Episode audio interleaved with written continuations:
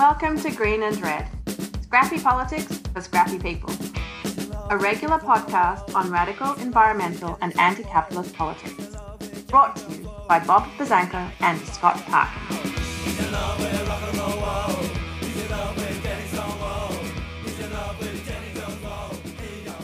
And hello, and today Green and Red goes Hollywood. Hooray for Green and Red. And before we get started, let me show you this. This is like our credits.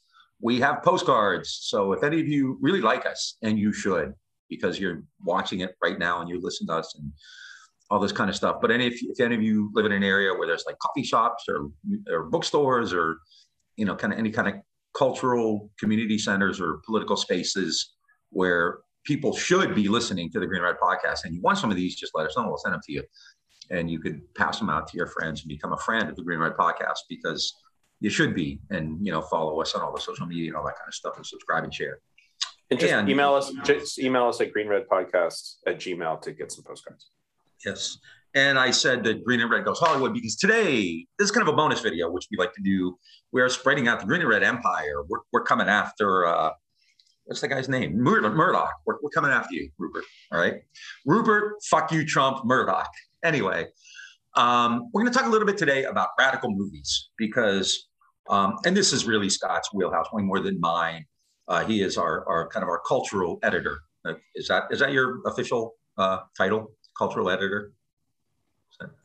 You know, I would say that I'm a I'm a minister of culture. The minister, I like that. I like that a lot better. I'm the minister of culture, Okay. or the maybe minister- even the minister of cultural revolution. Yeah, there you go. Can I be the minister of foreign affairs?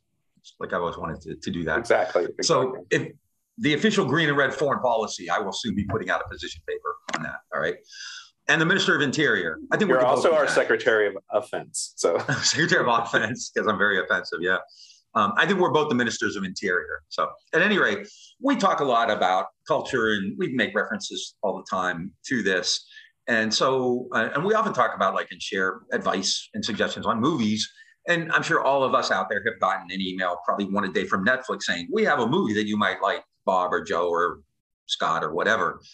And so we thought we would give you a little bit of what we think our suggestions would be for radical film. And this is just like, and we also think culture is an important part of left politics. If, if, you know, if you can't dance and watch movies, then what's the point of, of having a revolution? So we're going to uh, talk about uh, radical movies. And this will probably actually be a two parter because we could not cut our list down and we kept adding to it rather than narrowing it. So we're going to do this thematically and, you know, um, just kind of give you some ideas. Some of these are going to be well known, some not so much. And, uh, you know, in your comments, if you take uh, issue with any of these or if you've had any suggestions, please, we, we need to, uh, uh, you know, ramp up the comments. We need more people, you know, either telling us how much they love us or telling us to, you know, go to hell or whatever. But at any rate, we're going to start, uh, obviously, with the classics. And remember, these are just opinions from Scott and me. Scott, I would consider Scott a Hollywood historian way more than me. I'm just like a schmuck who watches movies. And frankly, like most of the movies I watch are either political or like crazy, dumb comedies like Animal House. So I'm not really a, an authority on this. But we're going to start with classics. And we have a list, I don't know, like six or seven that like kind of movies I think like if you consider yourself somewhat on the left that you should you should know, right? Would you say that, Scott? yeah, I mean, I, I think there's some. I think there's books that you should read so you have a better understanding of left politics. I think there's TV shows you should watch. And I think there's movies that you should watch, and I think there's music you should listen to. And then there's the classics, which are a little bit of like canon, I guess, if you want to have um, a perspective or, or you know have a little bit be- better understanding of of you know where our culture has been and where it's going from a, a left perspective. Yeah, and we're going to start with um, Metropolis, which I did not see until you know not that long ago, maybe 20 years ago.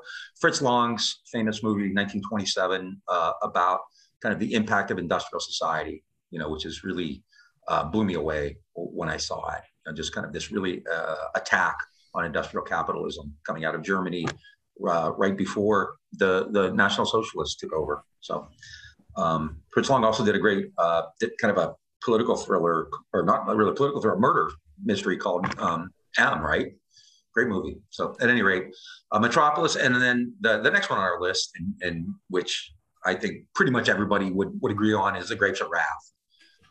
And um, what surprised me is I never knew that was done by John Ford because didn't Ford normally do kind of more like gung ho westerns? Yeah, I mean Ford Ford is most known for his his contribution to the western genre. Some of the most known westerns are actually come from Ford. Um, an important thing to know about Ford is he identified as a moderate moderate Republican, but he was like very much fascinated with this sort of concept of the American frontier, the American spirit, the American identity, all of that sort of stuff. And so it kind of like plays in with Grapes of Wrath. Grapes of Wrath also, you know, John classic John Steinbeck book. Really important thing. That's also one of the books that I would like recommend yeah, to have yeah, a better yeah. perspective of left politics. Um, but you know, Henry Fonda, who was actually a, was a devout leftist, um, stars in it, and so it's just an important film. There's there's actually another I there's actually another classic John Ford film, which the people who made it probably you know would never want to be identified as like in a, in a liberal left genre, but I think it's actually one of the a very important. It's one of the all-time great westerns, and it's an important film about the American identity, particularly around like race issues. And it's called The Searchers with John Wayne and John, made by John Ford. Um, oh yeah, yeah, yeah, yeah. It's a, it's a um, classic, classic, important film around identity and racism, et cetera, in, in American culture. Yeah, last week I was talking about um, the crit- critics of the New Deal, the Thunder on the Left, which you bring up, and I actually showed a clip from the Grapes of Wrath, and it's a great scene where you know the banker is coming to to move the Joads off their land, and the whole theme of this scene is who do we shoot? Like which banker do we shoot? Somebody got to know what a shotgun's for. Who do we shoot?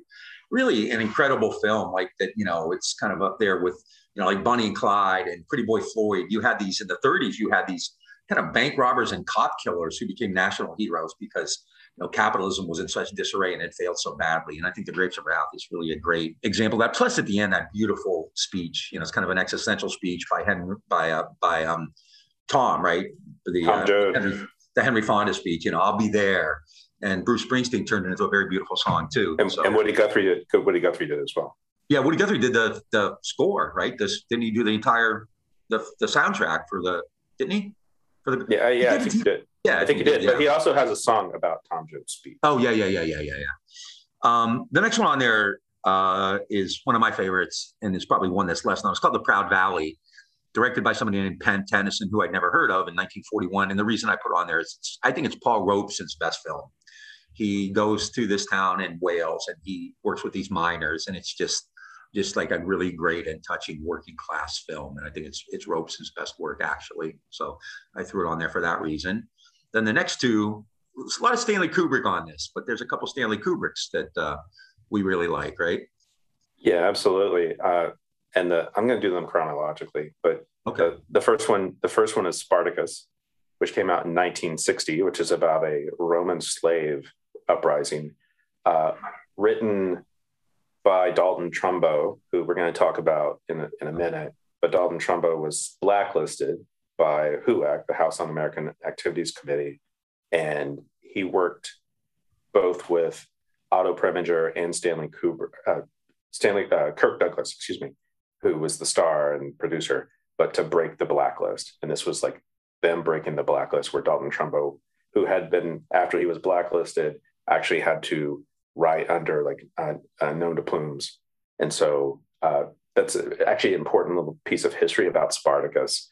Um, and then the other one is is Doctor Strangelove. Um, and just the politics actually around Spartacus and Doctor Strangelove are both really important. There, uh, you know, Spartacus is about a slave uprising against the Roman Empire. You know, I think that says it all right there. And then Doctor Strangelove is a dark comedy around you know the arms race and and you know potential nuclear war, et cetera. Um, you probably have some things to say about strength, both, but definitely I know you have some thoughts on Strange. Oh, Strange so. Love is is I mean, it's hard to say my favorite movie ever is, but Strange Love is certainly in that conversation. Yeah, I mean, you know, 1964, you know, still the Cold War was still pretty hot, right? Um, you, you know, the Berlin crisis, Berlin Wall had just been built a, a couple years before that and you have this incredible dark comedy. I think it was written by Terry Southern, right? Uh, and and Kubrick directed it, and you know, incredible cast: um, George C. Scott, Sterling Hayden, Keenan Wynn. I, I can't remember, but it's just this brilliant satire. You know, Peter uh, Sellers. Did you say Peter Sellers? Peter Sellers plays what three different roles, and of course Slim Pickens, who rides a nuclear weapon at the end, and you know has one of the greatest lines uh, when there's a Soviet Soviet diplomat because they're going to unleash this bomb, this mega bomb. Soviet diplomat is in the war room of the Pentagon, and he gets into an argument with George C. Scott, and you know who I forget who it was. Utters the great line. There's no fighting in the war room, you know. So, but it's a it's a brilliant take up. Uh, and in 1964, you didn't say stuff like this. One film that's not on our list, but I think you know we could have mentioned too, was The Manchurian Candidate, which you know, I mean, it's about communist brainwashing, but it's also about McCarthyism. But I think in historical terms, the Manchurian Candidate and and Strangelove are really important because they kind of broke through. Like in the 50s, Hollywood started doing kind of anti-hero movies like, you know, Brando and The Wild Ones or, or James Dean, you know, in uh, Rebel Without a Cause. But those aren't really like inherently political. But I think things like The Manchurian Candidate and and and Strangelove really were. And they took on things like McCarthyism and the Cold War in ways that I think really, really were uh, important. And so, yeah, I mean, Strangelove you have to watch probably multiple times because it's it's absolutely uh, brilliant, right? Uh, another one, kind of uh, in that vein, which is more satirical, kind of I guess more like strange Strangelove, less known, but one of my favorites ever uh, was "The Russians Are Coming." The Russians are coming. Have you seen that? You've seen that, of course. You've seen that, right? You've never seen that? Oh wow! I'm not. I mean, you've seen a million times. Uh, it's it's fantastic. It's it's a satire. This Russian sub comes ashore and um, a, Maine, maybe I forget a small town. Jonathan Winters is the sheriff, and Alan Arkin is this Russian, and it's just freaking hilarious. Carl Reiner is in it, but another great satire of the Cold War. It appeared, you know, and this one, the Vietnam War, is is cracking. So, you know, making fun of the Cold War, I think at this point is is an important historically, and so. Uh, and these aren't like inherently political, like I think the next one, which is from Warren Beatty, is but they're I think they're really important if you want to understand kind of the the way politics was evolving and radical politics was evolving in the U.S. But the next one, which which you can take is is you know this better than me is is inherently political. Is Warren Beatty's Magnus Opus, and a lot of lefties make fun of this movie, but fuck them, I, I love it. So. Yeah, I mean, it, it, we're talking about Reds, which came out in 1981 uh, with Warren Beatty and Diane Keaton and Jack Nicholson and uh, Maureen Stapleton uh, and it you know chronicles the life of the lives of uh, John Reed, who was a, a, noted American communist, and. Louise Bryant, who was his lover slash wife, who was also a, a, a, left a left what we would call a left activist today, uh, and, and you know it chronicles their lives during that era of World War One, of um, the sort of first Red Scare, where communists and anarchists and immigrants were being targeted by the federal government. And then also they, you know, they were writers and reporters who covered the Russian Revolution. And so it, it, it has a, take, a lot of it takes place in, in Russia as well. Uh, and so it's a brilliant film. It was actually pretty successful. And, and Beatty got, you know, big studio backing for a film about the Russian Revolution at the height of the Reagan years, right? 1981. Like we're, we're having this cultural shift in the country, yet uh, we still are able to see this sort of like huge production and sort of breakthrough around a, a positive story around American left, American communists, and and uh, or American Reds, as it as it were, and then the Russian Revolution. Um, very important, a very important film, and it's, it's long. It's long. I was just going to say that there's a there's an intermission in it. There, I've seen versions with an intermission. I definitely encourage yeah. people to watch it, though. Yeah, and and what's really cool is um, Beatty had what he called witnesses. People, you know, this is 1981. People who actually were alive uh, in the early 1900s. You know, people like Henry Miller and Scott Nearing and uh, Del Rogers St. John, who talked about that era. It's also great on the countercultural politics. These people were. There's a book about the 20. The, you know, my students would often talk about the 60s and the hippies and all that, and I always talk like, man, dude, the 1910s in Greenwich Village, rebels in Bohemia, right?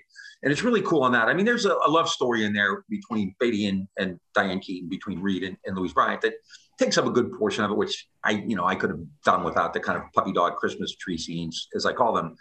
But it's a great film, and there's a great soliloquy by Jack Nicholson, who plays Gene O'Neill, basically making fun of these people and their, you know, kind of revolutionary ideas. It's something that you know, it's been discussed on the left ever since, right? But it's a great film. You know, a lot of people piss on it. I, I think it's essential. It's like you I, said, it's a, yeah, go ahead. You go, you finish. No, it's like, it's a film about the Russian Revolution, approvingly, right? And I mean, there's that scene where they're in the Winter Palace and they play the International. I mean, that's still like that kind of makes me choke up. It's you know I get teary eyed with that. So the one other final important note I want to say is that Emma Goldman is a figure in the film, played by Maureen Stapleton. And Maureen Stapleton won an Oscar for her yep. portrayal of Emma Goldman. Emma yep. Goldman being a, a, personal hero of mine, probably both of ours. Yeah, sure. And sure. and you know, I, I read Emma. It, it's great how actually she is like kind of featured in the film, and yeah. she was played by a dynamic, great actress. So yeah. And I also want to point out though that Reds did not win the Academy Award that year for Best Picture. I went to like a silly British movie about these runners, Chariots of Fire, which is like god awful. I mean, it was like the most boring fucking movie I'd seen that year. But at any rate, Beatty did win Best Director though. Beatty did win. No, no, no. But yeah, absolutely. But it's it's essential. Yeah, I mean, a lot of people will will shit talk it, but but I uh I, I think it's essential, and, and I know well both of us do. And I think we have one more. We have one more yeah, on that we, list. We have oh, one yeah. more. And you know, um, kind of what we've talked about with these films through the '60s, through the '80s, like we had '60s, '70s, and '80s. Uh, we actually skipped ahead with Reds, but like just chronologically, there was actually another important anti-war movement. Move movement. There was an important anti-war movement in the '60s, but there's also an important anti-war movie, uh, which I actually just recently rewatched. It's it's Mash. It's a Robert Altman film, which led to a very popular television show, show starring Alan Alda and Harry Potter and, and many others. Um, or excuse me, Harry Morgan, Harry Potter. Harry Potter. Um, he played Sherman T. Potter. That's right. Yeah, mixed yeah. up. Uh, MASH, though, the, the film is actually brilliant, uh, based on a novel. Uh, starred Donald Sutherland and Elliott Gould. It takes place during the Korean War, but it's very much a, a critique of, uh, very much a critique of the war in Vietnam you know, it has it has commentary on nationalism. It has commentary on evangelicals in the military. It has commentary on how fucked up the bureaucracy of the military is. It's a then it has a lot of commentary on just like the horrors of war, and and it's shown in a comedic light. Brilliant, great movie. Oh, actually, we did forget one that same year when you mentioned. Thankfully, you said Satires War. In 1970, also saw Catch 22 came come out which again I think the critics were kind of mixed on, but I think it's it's absolutely fantastic. One of the best novels. It's it's one of those must reads too. Catch Twenty Two talk about the crazy bureaucracy of the military. It's in the cast. It's just simply amazing. So yeah, Mash and Catch Twenty Two. That was a hell of a year. Uh, and Catch Twenty Two was directed by Mike Nichols. So, you know, and Altman and Nichols were two of the the, the the, you know they're both legends, right? But uh, and those are like I mean we could have taken some of those off. We could have added twenty more to the classics, but those are just like the ones that we we wanted to put on there, you know, and you know, put in your comments if you think we shouldn't have included some or there were others we missed. So we're doing this, like I said, thematically. So now the next one we've done, which is just based on our own discretion, is uh, we're, we're calling it anti-heroes and bank robbers. And um, you wanna you wanna take these?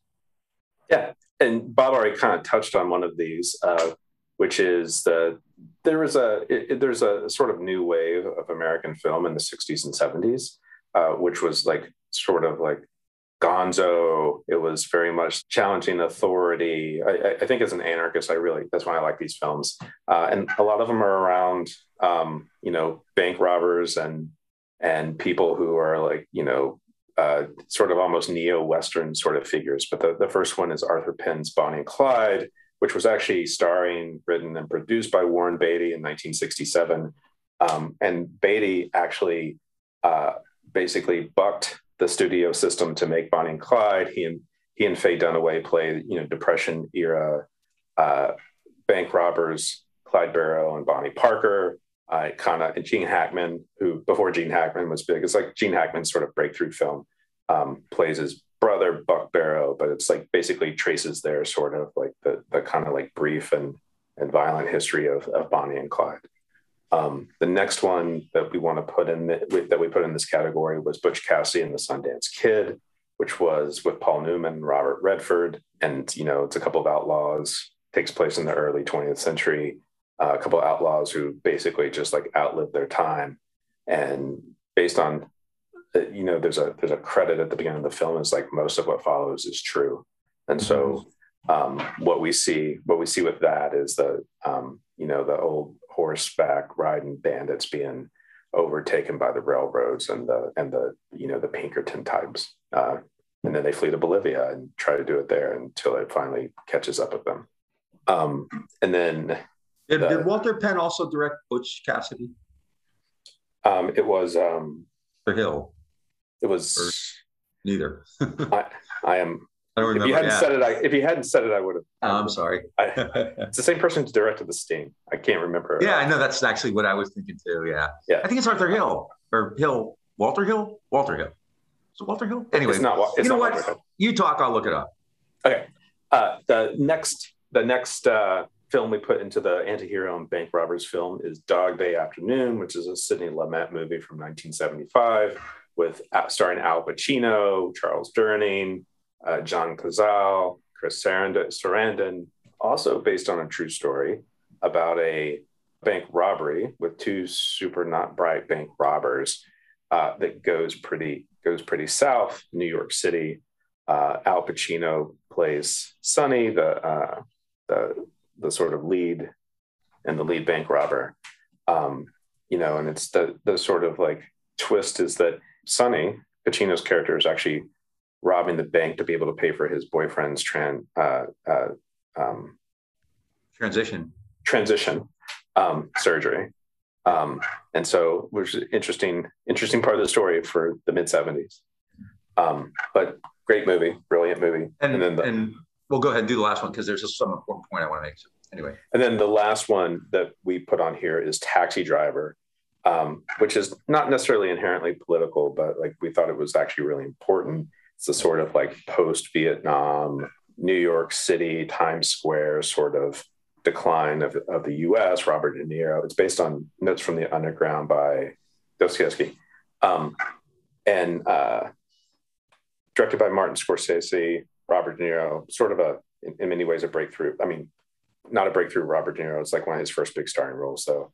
And you know, he plays a, a cab driver who's just like slowly losing it through the course of the film. and a Vietnam vet, which I think is is And a Vietnam vet, that's an important part of it too. because there was that kind of whole genre back in the 70s about crazy Vietnam vets, right?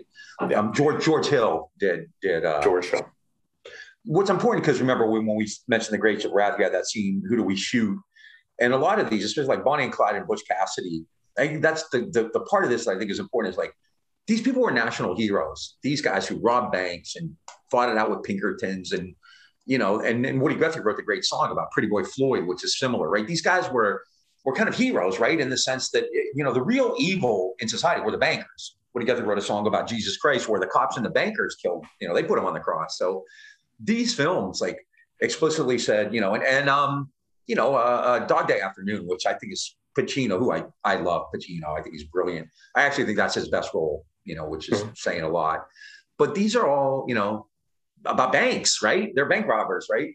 Which is is something that I think we forget in American society. Like bankers are bad guys, and Americans don't really like them. And these films explicitly, you know, like like as with The Grapes of Wrath, like who do we shoot? And Butch Cassidy and and Bonnie and Clyde and Dog Day Afternoon were all really kind of a, a part of that. And, and the 70s was, uh, and you know, in many ways, I think the heyday for these kinds of like really kind of very, very kind of cynical, but also political uh, films coming out of the big studios in Hollywood. So, what do we have next? Or do you have anything else to say on that about the, the bank robbers? No, I, I I'll say that the anti-hero and bank robber genre though is one that has has continued. And you know, in popular television and film, probably before this period in the late 60s, early 70s, but like definitely it's been it's it's it's been an ongoing theme in, in American uh, film and television, in, in my opinion. Yeah, you know, Um, it's strange that that you know because we have this weird cultural disconnection where you know, like people, you know, uh, Blue Lives Matter and We Back the Blue and all that. And I think of like the popularity both both of these movies, but also in real life of of people like you know Pretty Boy Floyd or or Butch Cassidy and the Sundance Kid, or um, there's a great scene in um, Bonnie and Clyde, but there's also there's a great scene in The Godfather. Remember when Michael goes to the restaurant to meet with Sollozzo and, and um, McCluskey, and then he comes out and he shoots McCluskey. Like, how many people do you know who were rooting for McCluskey in that confrontation? Right? Everybody wanted Michael Corleone to shoot him, right? So, like, we have these this this disconnection where culturally, like, we understand that cops can be really, you know, corrupt and brutal and and you know sociopathic, and you know, people in the audience, people in the theaters cheered when Michael popped you know, Somoza and McCluskey. But then we have this whole kind of reverence about Blue Lives Matter and the police and all this kind of stuff. So it's, it's, it's it just kind of strikes me as interesting when I think about like Butch Cassidy or Pretty Boy Floyd or you know any of this stuff. Warren Beatty. Bonnie Clyde. Yeah. Uh, so anyway, so our, uh, just just that's my two cents. You are listening to the silky smooth sounds of the Green and Red podcast. And as always, we thank you for listening to us. Uh, we really appreciate it. And then, as always, uh, we would like to ask you to subscribe uh, to us on whatever format you listen to, whether it be on podcast or on our YouTube channel. Um, you can follow us on Instagram, Twitter, and Facebook. We are on Linktree slash Green and Red Podcast, and we now also have postcards. And if you have a coffee house or a library or a bookstore or someplace like that in your area that might be uh, a great spot to put some of these, just ask us and we will send them to you free of charge to spread the word about the Green and Red podcast. And you can email us at greenredpodcast at gmail to get uh, a, a, packet of your of your postcards. Uh, and then if you really like us, you can uh, donate. And you know, we we are very happy to get the donation and have the small base of small donors that we have. Uh, and so you can either become a patron at patreon.com backslash green red podcast, or you can make a one-time donation at greenandredpodcast.org and just hit that support button. It's also on the postcards. Uh, and so, uh, you know, thanks for listening and enjoy the show. Doing the, the Cold War? Yep. Yeah, I thought you were going to go. I thought you were going to go into it. Um, um, yeah. So the so the Cold War satire and the Red Scare. It, it's interesting. Most of the films that we have listed in this are like after the Cold War is over, but it is an interesting period to look at. Um, the the one that actually was still happening while the Cold War was going on that we put on the list was Martin Ritt's The Front, which came out in the mid '70s. Which actually starred Woody Allen as a sort of you know small time low level crook who basically um, lots of blacklisted writers have him turn in scripts so they can get paid and still because they've been blacklisted so they can't actually publish under their under their names. But and so you know woody allen's character basically goes around and makes a bunch of money off of that. Um, and and so it's there was a common tactic the challenge the blacklist to do that it's what yeah. dalton trumbo did in real life yeah. and, then, and um, and then, Zero Mostel who was actually blacklisted starred in it too, which I think is, is yeah. worth, you know. I think there are a number of blacklisted um, yeah, there, actors there who were in the in that film. Yeah, and what's cool is like at the end, Woody Allen's character won't snitch, you know, which which I which is you know kind of a pretty cool part of it because a lot of them name names, you know. Yeah. Uh, and then and then the next one we put on here is Pleasantville by Gary Gary Ross. You want to talk about that one, Bob? You I put, love you that added movie. it to the list. It's not. Yeah, I did. I did. And there's a few I added that that you know may not be explicitly put. I love that movie. It's. uh I think Gary Ross, like his father or grandfather, had some kind of connection to McCarthyism. I don't know if he was actually like black blacklisted, but he, he, he, you know, he had some kind of pernicious effect from it. It's, uh, it's kind of a fantasy film, really, right? It, it, it begins in this perfect world in the 1950s. Everything is black and white. Uh, all the girls are beautiful. All the guys are handsome. Everybody on the basketball team, it's all white, all white people everyone on the basketball team makes every shot he ever takes. It's just a perfect world. And all of a sudden it kind of falls apart when people start to like experience real life human emotions like love and hate and anger. And the film goes from black and white to, to, to color. And you start to see these themes of like anger and hatred and, you know, betrayal and things like that. But I think it's just a, a, a brilliant satire of, of kind of conformity and, and McCarthyism uh, in that era. I mean, I kind of it's you know I'm, I'm sure I mean you know most critics would not agree with me, but I mean to me it's like kind of a beatnik uh, approach, like the Beats would would do. You know, but it's Hollywood. It's very Hollywood, right? Big cast: Reese Witherspoon, Tobey Maguire, Don Knotts. I guess I think it's the last movie, but Joan Allen, Joan Allen. Yeah, Joan Allen's fantastic. Jeff Daniels. You know, I love it. I you know I think like if you look at it and think of it as a political movie, I think you know really like wow, there's there's something there. I've watched it probably four or five times. Yeah. And and then we have Cradle Will Rock, which is Tim Robbins' film from 1999, which is the story of the making of the play Cradle Will Rock, which was a leftist communist play that was actually uh, made by people funded by the federal government during the WPA project, yeah, for the art. The w, yeah, yeah, the New Deal project, yeah. WPA project. Uh, the, the, of, the, score was by Marc Blitzstein, who was who was communist, and um, so it, it it was on the radar. And then you know, great story, you know, about like the night it was supposed to open. You know what happened? It gets shut down.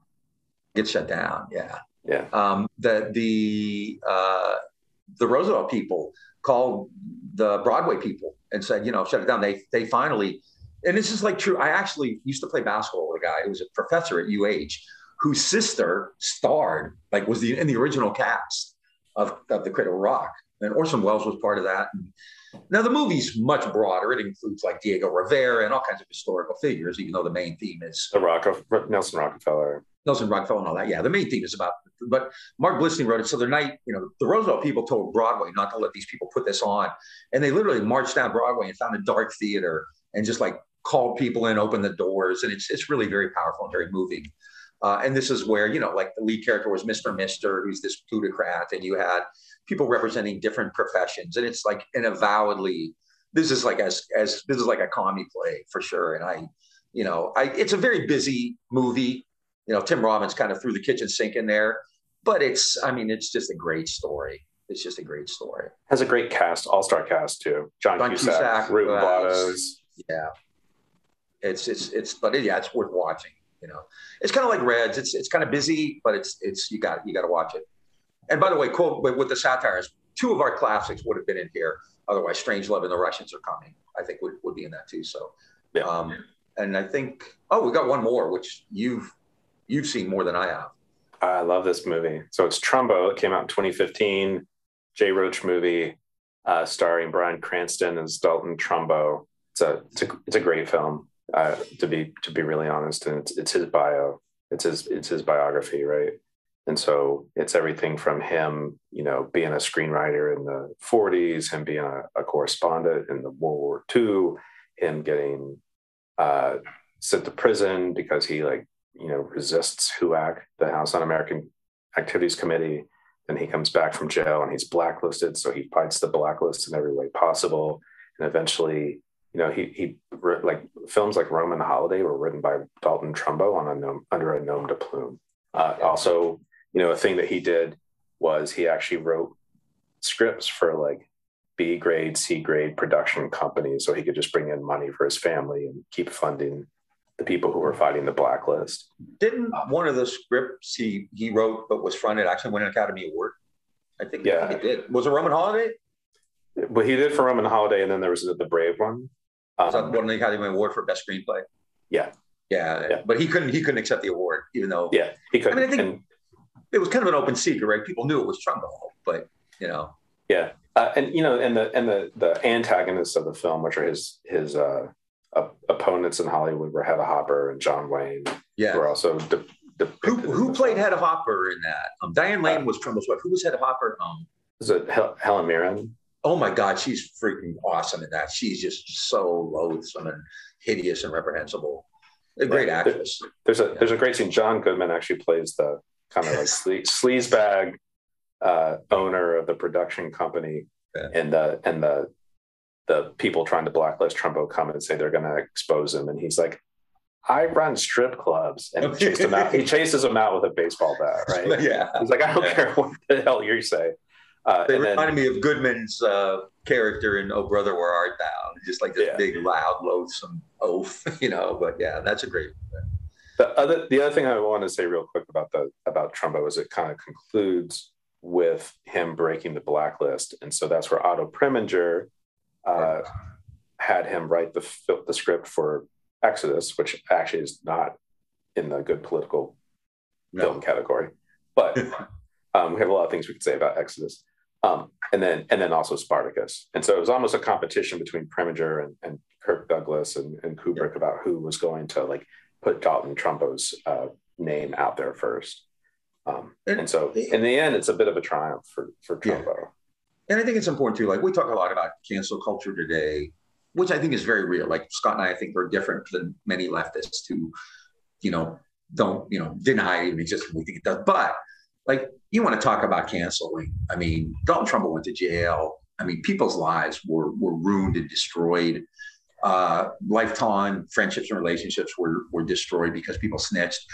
Um, you know, talk about being canceled. Like you know, Pete Seeger was about to go to jail. You know, um, something I did not know until I read an article just a few years ago. Lee Grant, who I think is a, a wonderful actress, um, I did not know she did not work for like 14 years because her husband was called before HUAC and she refused to, to talk to them. So Lee Grant was a, a, a hero this that I was not aware of. But um, you know, it's it's really you. We don't talk about cancel. I mean, obviously, you know, we do make fun of lefty canceling and Twitter wars and all that bullshit. But I mean, the real canceling. This is really canceling. Like like Trumbo was sent to jail. His life, you know, his career was, you know, like kind of effectively like the call calling college women. Like that's canceling when you take people's livelihoods, when you take their health insurance away for political reasons. And, and so, you know, I think it's important. And, and, and, and there's also a really good PBS documentary. We haven't really talked about documentaries this because if we did, that would be a, you know, another 20 hours. But um, there's a great documentary where Nathan Lane uh, kind of reads letters of Dalton Trumbo. But yeah, he's a, a really fascinating uh, character, and it's it's a great flick. So, um, I think we're going to do one more category and then swap off. We'll, we'll go to part two next time. But uh, and this is, I mean, they're all kind of part of my favorites, but this one I really like, um, and this is kind of part of I think my own my own political indoctrination. I mean, you know, I read a lot as a kid, and I listened to Bob Dylan music and stuff like that, but seeing some of these movies in the 70s, I think really contributed a lot to me asking a lot of questions that led me down the path to becoming this crazy uh, professor and podcast co host on the left today. Um, but in the 70s, uh, uh, right kind of around the time Watergate occurred, which is, I don't think it's a coincidence at all, you had this spate of political thrillers, which, you know, are like some of the, the best films that were, were ever kind of made at the time. Um, and again, chronologically, uh, I would start with, um, to, which to me is a, a, freaking amazing movie. It was uh, written and directed and, and, produced by Francis Ford Coppola. This came out the same year as Godfather 2. So The Godfather 2 in this movie came out the same year. For most people, that's a career, right? This is like 1974 for Francis Ford Coppola, right? Uh, and it's the conversation. It's a movie about surveillance. Now, you know, today we talk about that all the time, the surveillance state and, you know, uh, drones and the internet and all this other shit. This is 1974.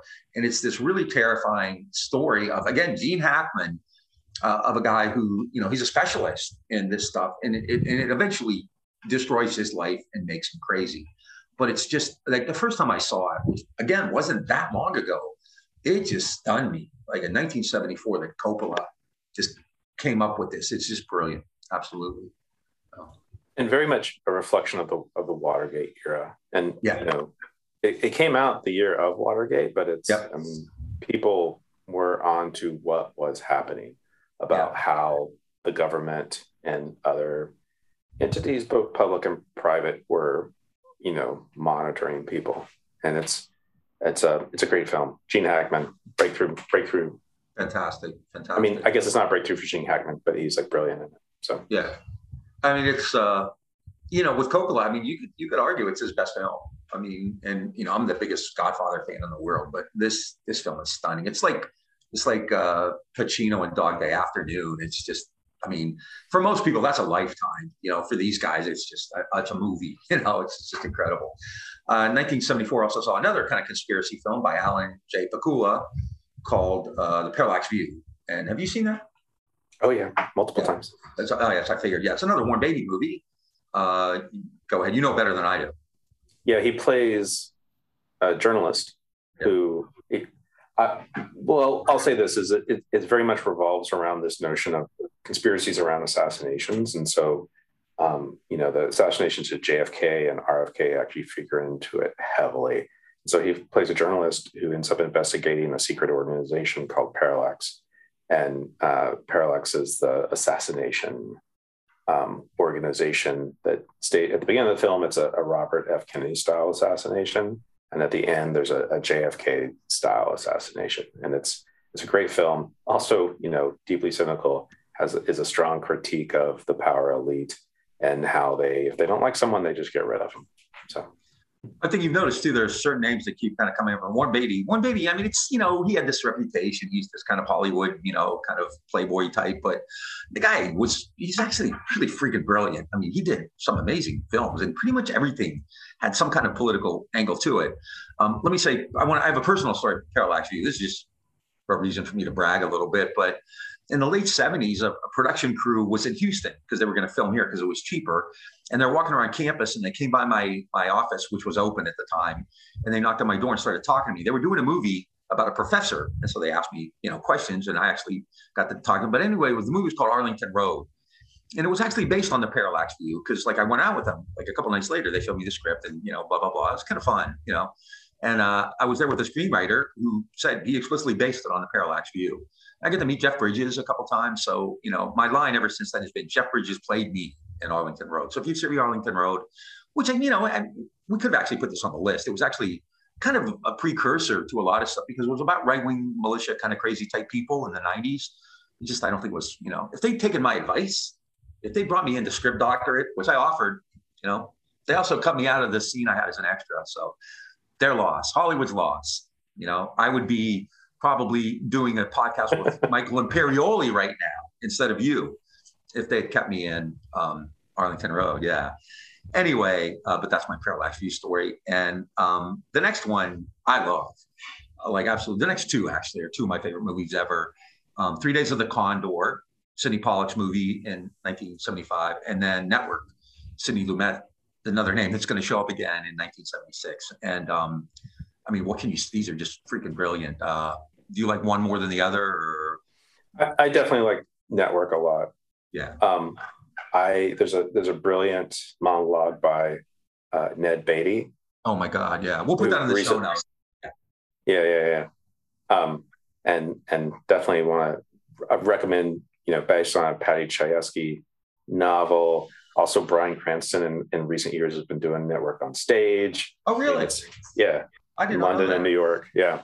You have meddled with the primal forces of nature, Mr. Beale, and you will atone. That's my screenplay if anybody wants to send it out. So yeah. And, and you know, the the sort of main figure is Howard Beale, who is a Peter TV Finch. anchor, who's played by Peter Finch, who kind of loses his shit and just like says he's mad as hell and he's not going to take it anymore which is can, is known as a rallying cry for people on both the left and the right. And uh, it's you know it's a it's a very important film, it's, and, it's and on so many levels, so many levels. Yeah, I mean it's this great critique of media, right? Because you have you know they're, they're searching for ratings, right? It's kind of like a spectacle, right? It's kind of like you would see today with like Fox News and shit. And like they have this this Maoist splinter group, which gets its own TV show, right? Because it gets these big ratings, you know and um, it's brilliant. And, and and let me say a, a, movie that I'm a big Spike Lee fan. Well, his early work, his later stuff, I think he's kind of gone off the rails. But um, Spike Lee actually did kind of an homage, you know, kind of not a redo, but called Bamboozle in the late '90s. And um, I think it's like I actually like like it quite a lot. But but that work is absolutely brilliant. But yeah, the Howard Beale scene where he just describes this is 1976. He describes the interconnections of the global economy and he basically says countries don't matter, nations don't matter. The world is a is a, a, a you know a, a, group of corporations, right? I mean, this is the kind of shit that the anti-globalization movement was saying like 20 some years later, finally. And this is in 19 like the first time I saw that, I just was like staggered. I'd never contemplated the world that way. And Ned Beatty, he's one of my favorite actors because like Ned Beatty could steal a movie in five minutes. And I think he did with Network. I think Dunaway and Faye Dunaway won the Academy Award for that. And who was the uh, William Holden? William Holden. William was, which may have been his last movie too, but I don't know if he won an Academy Award. It's, it won Best Picture, I think. It didn't. It didn't win Best Picture. No, it didn't. Um, oh, Rocky did. yeah, Rocky did. And William Holden was nominated but didn't win Best yeah, Actor. That's right. Rocky beat out Network and um, Taxi Driver. It's kind of funny. Go Google the the uh, uh, the uh, Academy Award Best Picture nominees in 1976, and which one doesn't belong? And, and the, it's Rocky, which one? Yeah. brilliant, yeah. Network is just absolutely brilliant. And then I really like Three Days of the Condor. It's a, it's another conspiracy movie. Robert Redford, who's kind of looking in. It's it's kind of simplistic if you look at it nowadays, but he basically discovers this this this group, the you know this Plan Condor, Plan Condor, which is actually a uh, a real thing, a U.S. program for Latin America, you know, counterinsurgency. And in this particular regard, he connects it to kind of the oil industry and oil interests and how the United States is assassinating people. But it's a, it's a great conspiracy theory. The thing that gets me is like I've talked to people who are not really all that political or left who loved Three Days of the Condor. And I think that's a common theme with all these. Like, you don't have to be, you don't have to come at this as a committed like socialist or Marxist or anarchist or anything like that. Like, you can just watch these movies and it's kind of like hit you pretty hard upside the head. Like, oh man, there's some shit going on here. So, um, and again, like, yeah, there are so many others we could have mentioned. Yeah, I'm sorry. Well, we have a, one more that we added to this last minute, um, which oh, is oh, uh, another um, another political yeah. thriller. Maybe maybe the most known, I don't know, of of the list for the political yeah, thrillers. would be, yeah. Um, which is All the President's Men. Yeah. Uh, with Robert Redford and Dustin Hoffman, uh, also an Alan J. Pakula film, also Jason Robards, who won the Oscar. Uh, it's the story of it's a story of Woodward and Bernstein. And it's how they exposed the Watergate uh, and, you know, an important film came out just two years after Watergate, came out as soon as the book came out that was by Woodward and Bernstein, and basically, you know, follows the money and tells us how Woodward and Bernstein were able to expose the Watergate scandal of the Nixon administration. So, isn't it too bad Woodward didn't just retire after that? it is. Um, I, I want to say one real quick comment about Robert Redford, like because he's been in, especially in the films around the '70s is that you know a lot of Hollywood leading men are just these like attractive, pretty boys who you know they're in like big blockbuster films. There are people and they and they're they're just a pretty face. And, and Robert Redford was I remember as a kid, you know, many people consider him to be a very handsome guy, but he actually made these sort of political these in biting. We could do a whole show just on the films of Robert Redford, which I think and Beatty, Warren Beatty too, and Warren Beatty too. Yeah. yeah, yeah, both of them. And like you know, handsome, sort of a playboy, but but also like really push the envelope politically in, in like many different ways.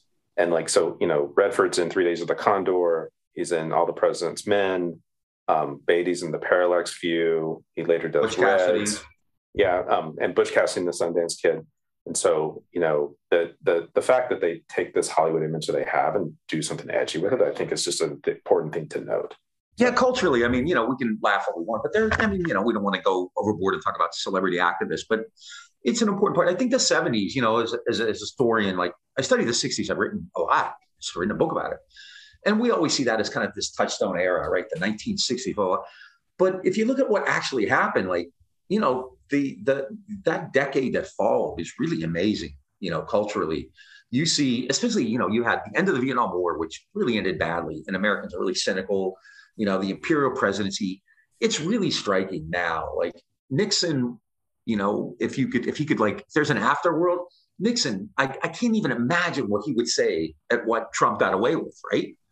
But I mean, Nixon, it's, you know, we forget now, he was so utterly loathsome and despicable. And, and the American people like believe that. Like Republicans turned on him. Nobody like Nixon. His own party turned on his own people. You know, he was down to like 29% or something support, you know? And and and and so, you know, culture kind of followed that. It was the bicentennial, right? And they're trying to gin up this patriotism, but it it didn't fly all that well. You continue to have this kind of output of of kind of cultural you know, uh, cynicism and, and, and, and in some cases radicalism, these conspiracy movies and political thrillers that I think were really important. You know, Hollywood has a reputation as this kind of liberal Hollywood, and, and for the most part, that's not true. Hollywood makes movies nowadays. Hollywood makes movies based on comic books just to make a lot of money, right? But um, occasionally, Hollywood came through. You know, and uh, the, I think the, the, films we've talked about today, and, and I think this is going to be like the end of part one, really, I think, kind of reflected that. So um, if you, you know, if you're looking for uh, something to watch on Netflix, we just gave you a bunch of uh, suggestions. So. You know, it's interesting you say that about Hollywood now just makes comic book movies. Yeah. Um, because also I am sadly very familiar with many comic book movies because I that's what I watched uh, for for my escapism at times. Um, and at least, like some of those comic book movies are actually somewhat based on some of what happens in from these films. Like Three Days of the oh. Condor, there's a Captain America movie which the creators said that they wanted to, they were wanted they wanted to be a thriller like a like a political thriller, um, Captain America: The Winter Soldier, and they based it on Three Days of the Condor with you know lots of action. So yeah, and let me admit, you know, this is just me. Yeah. No, no, no. It, it was also to make a whole lot more money than any of these movies made. So, and this is also just me being kind of a, a condescending and bitter old man because I don't watch those movies, so I just repeat, you know, like conventional bullshit about it. So, but that's cool what they do. I mean, also, the other thing about the Winter Soldier is Robert Redford plays the villain. So, oh, really? Yeah. Oh. Yeah. Um, no, there was like I just like coming of age. These these these films were part of a, a, a, political education. I mean, I you know the most of the stuff I learned was from books. I didn't have an internet yet, and then I had some amazing both high school teachers and college professors. But like stuff like this, I remember like seeing Reds. Just that's more than anything. Not more than anything. I had a, an amazing undergraduate professor. I got a degree in philosophy who was like a, a, real expert on on Hegel and Marx, and I read extensively. But seeing Reds was a big deal to me. Like it really like made it like not just like this intellectual pursuit, but kind of like, you know, kind of a cool life, you know? Um, and it, you know, just it, it, gave some life to these people. Like I, I you know, I, I, actually knew who John Reed was, and I had um, uh, I bought but hadn't opened yet Insurgent Mexico, which was Reed's uh, book before he wrote Ten Days That Shook the World, which was his account. He's also the only American who was buried at Red Square, by the way. John Reed, Jack Reed. But uh, at any rate, I mean, you know, these things were really important to me in terms of my political education. And I know we've had this conversation, and it's the same for you too. So that is our first of the of our of our recommended movies. Green and Red at the movies, as you were, as you will. Green and Red um, goes Hollywood. Green and Red goes Hollywood. Green and Red uh, sells out. Yeah. So you've been listening to the silky smooth sounds of the Green and Red podcast with Scott and Bob. And uh, if you want to check us out, check us out at Facebook, Twitter, Instagram, hit the subscribe button on the YouTube or on all of your audio listening platforms. And then if you want to be a make a donation, go to greenredpodcast.org and hit the support button. If you want to become a patron, and we're having a challenge out there to our listeners. We have 17 patrons. We want to get at least up to 20 in the next week. So please go to patreon.com backslash greenred podcast and become a patron. And we will see you again, and we're going to have more movies coming your way soon.